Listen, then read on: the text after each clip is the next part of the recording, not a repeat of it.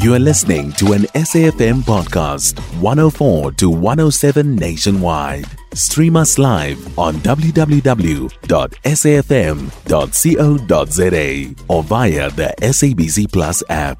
SABC News, independent and impartial.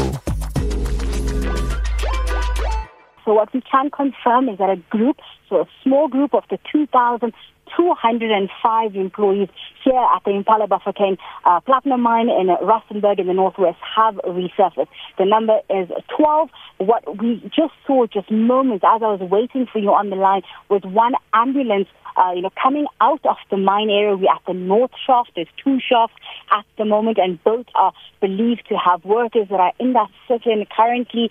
Uh, we are told earlier on by uh, the uh, workers that are sitting outside here in uh, you know, collaboration with those that are underground and in support with them, that four of those that resurfaced this morning have been taken to hospital. They were brought up due to medical reasons. Um, there's no food that's been uh, taken underground, so many of those who've been there from yesterday have not got any food. Some of them needed to be treated medically. Others also needed to have medication, so they asked to be resurfaced. I spoke with one of those uh, workers. He is someone who's worked for the last 10 years at this mine. He said he went underground, uh, you know, with the, the um, other employees you know, in support with them, uh, that he was not coerced to go. He joined uh, this protest action, which is a protest action calling for a management and the union to to uh, questions with regards to pension fund payouts as well as the employee share schemes.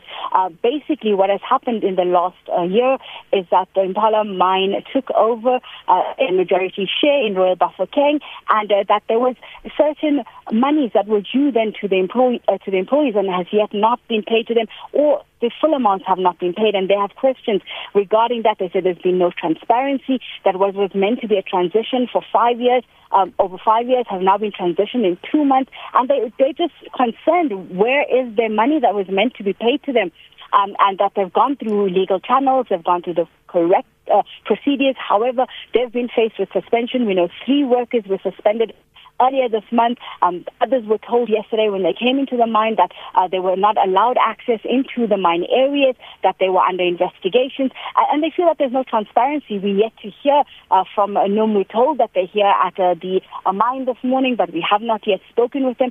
We're told that they're in meetings currently trying to negotiate for the resurfacing of those 2,000 uh, plus workers that are currently in the uh, right now. So that's basically the scene right now. Operations are completely at a standstill from yesterday. So work is going on at the moment in those mines, so both the north and south shaft and one other shaft in this uh, mining area.